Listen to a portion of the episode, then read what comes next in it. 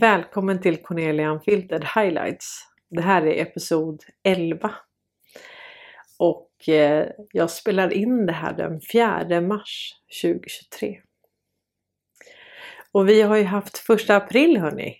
Jag vet inte om ni har blivit lurade. Men eh, det osmakligaste jag hittade det var ett kommunalråd och han aprilskämtade om sänkt elpris. Då skriver han så här. Alla invånare i Malå ska få 50% lägre elpris lovade kommunalrådet Lennart Gustafsson, vänstern, igår. Pressmeddelandet skickades ut till flera medier men det hela var ett tidigt aprilskämt, rapporterar SVT Västerbotten. Skämtet gick ut på att Skellefteå Kraft avser att lotta fram en kommun där invånarna får en kraftig subventionering av elen och att lotten har fallit på Malå. Elpriserna tynger många familjer och jag hoppas verkligen att initiativet fullföljs nu den första i fjärde, sa Gustafsson i pressmeddelandet. Men det var alltså ett skämt. Det kom en dag för tidigt. Det är svårt det med kalendern. Man jobbar ju så mycket på kommunen. Det är fel av mig. Jag ber om ursäkt, säger han till SVT. Men han hoppades ändå att skämtet ledde till ett och annat skratt och tillägger att ett gott skratt kan alltid vara något som behövs. Mm. Han blir säkert poppis i sin kommun. tror vi inte det? Jag tror det. Jag tror att alla barnfamiljer skrattade gott åt det där skämtet. För det hade varit hemskt att få ett lägre elpris. Mm. Ja. Där ser man hur verklighetsfrånvarande man kan vara. Och det är klart att sitter man där på sin lön. Han har säkert en massa sidobusiness också. Han jagar säkert älg också. Nej, det, det kanske han inte gör. Men det gör man väl uppåt landet. Ja, neråt landet också för den delen. det där blev inte alls bra. Men vi behåller det. Vi behåller det som det det är i alla fall en på Twitter. Jag kan inte ge han cred för jag vet inte riktigt vem det här kommer från från början. Men det är en som har frågat AI om eh, vad som kännetecknar en fallerande stat. Då är frågan så här, kan du i punktform och ur ett AI-perspektiv redovisa vilka kännetecken som utmärker en korrupt och fallerande stad, alltså failed state? Då svarar AI så här, självklart kan jag göra det. Här är en lista över kännetecken som utmärker en korrupt och fallerande stat ur ett AI-perspektiv. Ni ser, det är rätt sofistikerat det här AI nu för tiden. 1. En svag statsapparat. En stat med ineffektiva och dysfunktionella institutioner. Vilket innebär att staten inte kan uppfylla sina grundläggande skyldigheter. Ja. Och verklighetsfrånvända kommunpolitiker kanske det skulle ha stått också. 2. Widespread corruption. Omfattande korruption på alla nivåer av all offentlig förvaltning från högsta ledning till låga tjänstemän. Vilket underminerar förtroendet för staten. Ja, känner vi igen. 3. Svag rättsstat. Otillräcklig eller obefintlig rättssäkerhet inklusive korrupta domstolar och polisväsende. Mm. 4. Brist på politisk stabilitet. Oförmåga att upprätthålla politisk stabilitet vilket kan leda till ökade spänningar och konflikter. Mm. Känner vi till. 5. Ekonomisk stagnation eller nedgång.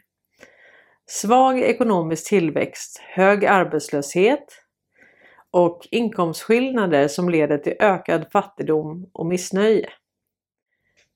6. Kontroll över naturresurser. En stat som är beroende av inkomster från naturresurser, vilket kan bidra till korruption och ekonomiska obalanser. 7. Brist på grundläggande sociala tjänster. Otillräcklig tillgång till grundläggande sociala tjänster såsom utbildning, hälsovård och infrastruktur. 8. Våld och kriminalitet. Höga nivåer av våld och kriminalitet inklusive organiserad brottslighet och gängverksamhet. Vi kan väl lägga till alla klaner där också. 9. Brist på demokratiskt styre. En stat där medborgarnas möjlighet att påverka politiska beslut är begränsad eller obefintlig. Till exempel genom brist på fria och rättvisa val. Jupp. 10. Etniska, religiösa eller regionala spänningar. Djupa långvariga konflikter mellan etniska, religiösa eller regionala grupper, vilket kan leda till inre stridigheter och instabilitet. Härska genom söndring, ja. Dessa kännetecken kan variera i grad och förekomst, men när flera av dem är närvarande i en stat kan det indikera att staten är korrupt och fallerande, det vill säga failed state. Ja. Känner vi till något land som kunde ha några av de här punkterna? Jag vet inte. Vi kanske har gått igenom det i sådär 58 episoder. Och de kan vi ju inte lägga här längre. Och om ni ser det så har jag numera blivit partner. Partner till Youtube. Och anledningen är att om jag är partner så kanske jag värderas högre när mitt konto blir anmält. Jag har nämligen pratat med Karl Norberg och han tror att i mitt fall så rör det sig om en kombination av att jag går för fort fram och att mitt konto anmäls hela tiden. Kan det vara några troll där ute som anmäler? Eller några som jobbar på vissa utav de här företagen och tycker det blir lite för mycket kognitiv dissonans. Jag vet inte. Men jag är som den här eh, Ni vet den här när det pluppar upp saker och så ska man slå ner dem hela tiden. Så är jag. Och, och så är faktiskt eh, Sense också. Jag sa det till honom att du pluppar upp överallt och så försöker de tysta dig och så kommer du upp i ett annat hål. Så får man vara. Man får liksom undgå den här censuren på något sätt. Men det är ju så kul att så många har hittat nu till den här kanalen. Så här är vi lite försiktigare och sen så flaggar vi för de lite längre episoderna som sänds på Rumble. Så att har ni missat de tidigare 58 episoderna så gå jättegärna in och lyssna på dem. Det ligger en länk också i beskrivningen. Jag tycker man använder det här ordet demokrati väldigt slarvigt. Och det är precis som att det är någonting som är någonting som vi har. Någonting som vi vill ha. Någonting som man ska ha och någonting som man ska vilja ha. Och det här blev tydligt för mig under valet. Om det nu var ett val. Men i alla fall. Då var det ju ett litet nytt parti som pratade om direktdemokrati. Och då pratar vi mycket om det att om du har en befolkning som är förd bakom ljuset, känslostyrd, lättkränkt, ointresserad, så är det ju ganska farligt med direktdemokrati eller demokrati överhuvudtaget. Då kan vi skrämmas in till att trycka på den ena eller den andra knappen.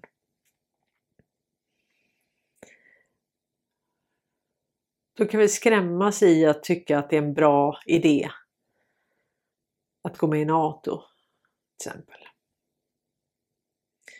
Eller invadera landet bredvid med han med onda ögon. Men det kanske inte är en så bra idé. Så är det egentligen en bra idé att ha demokrati om man inte förstår? Man har inte fått alla fakta på bordet. Man har blivit förd bakom ljuset. Man blir spelad i ett jättestort spel. Där eh, maktmänniskor kan ha en dold agenda. Och sen använda hela statsapparaten och propagandakanalerna till att eh, skapa opinion för det ena eller det andra utan att folket egentligen har alla fakta på bordet. Och hur började det här? När fick vi för oss att vi var en demokrati? Vem har sagt det till oss så att säga? Jag tycker att, att ett annat ord kanske passar bättre för eh, vårt land. Och det är ordet eh, demokratur. Demokratur är ett begrepp där de moderna demokratierna kritiseras för skendemokrati och bristande maktfördelning. Där det efterfrågas mer skydd mot majoritetsförtryck. Ordets ursprung är oklart. Begreppet tillskrivs ofta den franske sociologen Gérard Mermet 1987 men har använts tidigare av andra personer. Till exempel användes det av tidningen Aftonbladet 1938 och av Erik Hageberg i en riksdagsdebatt den 15 maj 1946. Erik Hageberg hette han. Författaren Vilhelm Moberg använde ordet i en debattartikel i Dagens Nyheter den 14 december 1965 där han kritiserade ett regeringsförslag om pressstöd.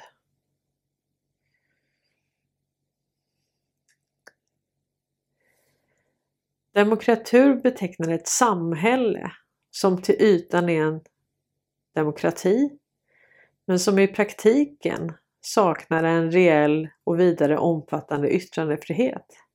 Som saknar en möjlighet för dissiderande politiska grupper att föra sin talan på lika villkor.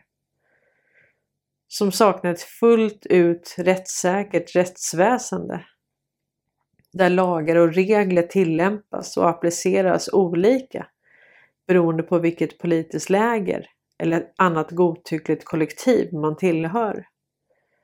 Där man riskerar att bli av med sitt jobb för sina åsikters skull där man som dissiderande grupp riskerar att bli utsatt för politiskt våld av politiska motståndare. Och där staten ser mellan fingrarna med detta. Ytterligare ett kännetecken för en demokratur är när lagarna som finns inte efterlevs av staten själv. Tänk att man visste det för så länge sedan. Och sen försöker de komma i efterhand och tillskriva det någon fransman. Fast det skrevs av Aftonbladet 1938. Påminner lite om det här med Ola Larsmo med rasbiologi. Som de säger kom från USA. Svenska staten slår tillbaka mot Linda Karlström. Karlström stämde ju staten efter att hon hade blivit filmad med dold kamera i sitt hem av SVTs journalister som använder sig av falska identiteter. Det smyginspelade materialet användes sedan i dokumentärserien Vaccinkrigarna för att karaktärsmörda Karlström och få henne att framstå som en politisk extremist. Stockholms tingsrätt dömde delvis till förmån för Linda Karlström och beslutade att svenska staten skulle betala 100 000 kronor i ersättning plus ränta till henne. Man bedömde att det nuvarande medieetiska systemet inte skyddat hennes privatliv och att det saknats mekanismer som gjort det möjligt för henne att pröva om hennes rätt till yttrandefrihet väger tyngre än journalisternas. Då skriver Linda så här. De har behandlat mig som om jag vore en brottsling. Mina brott tycks vara att jag inte passar in i åsiktskorridoren. Både Sverige och Finland har åsiktsfrihet och människors olika åsikter får inte utan deras vetskap eller medgivande registreras och hängas ut till allmän bespottning. Sådant sysslar man med i diktaturer, har Karlström kommenterat. Men efter att den här domen föll så gick branschorganisationen Tidningsutgivarna och flera andra medieaktörer ut och uppmanade justitiekanslern att överklaga. Något som nu svenska staten via justitiekanslern väljer att göra genom att ta målet till hovrätten. Grunderna för överklagandet har JK begärt anstånd för till den 10 maj. Svenska staten avser med andra ord att först i ett senare skede återkomma med detaljerade skäl för överklagandet.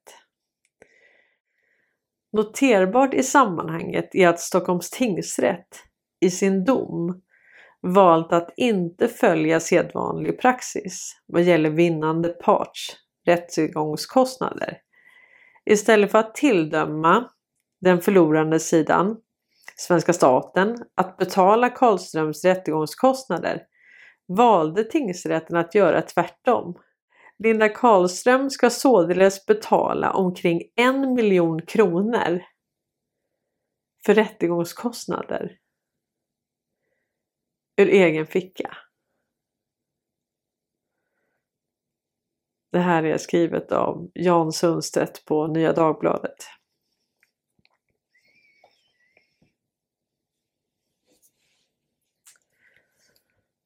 Vad ska det här leda till hörni?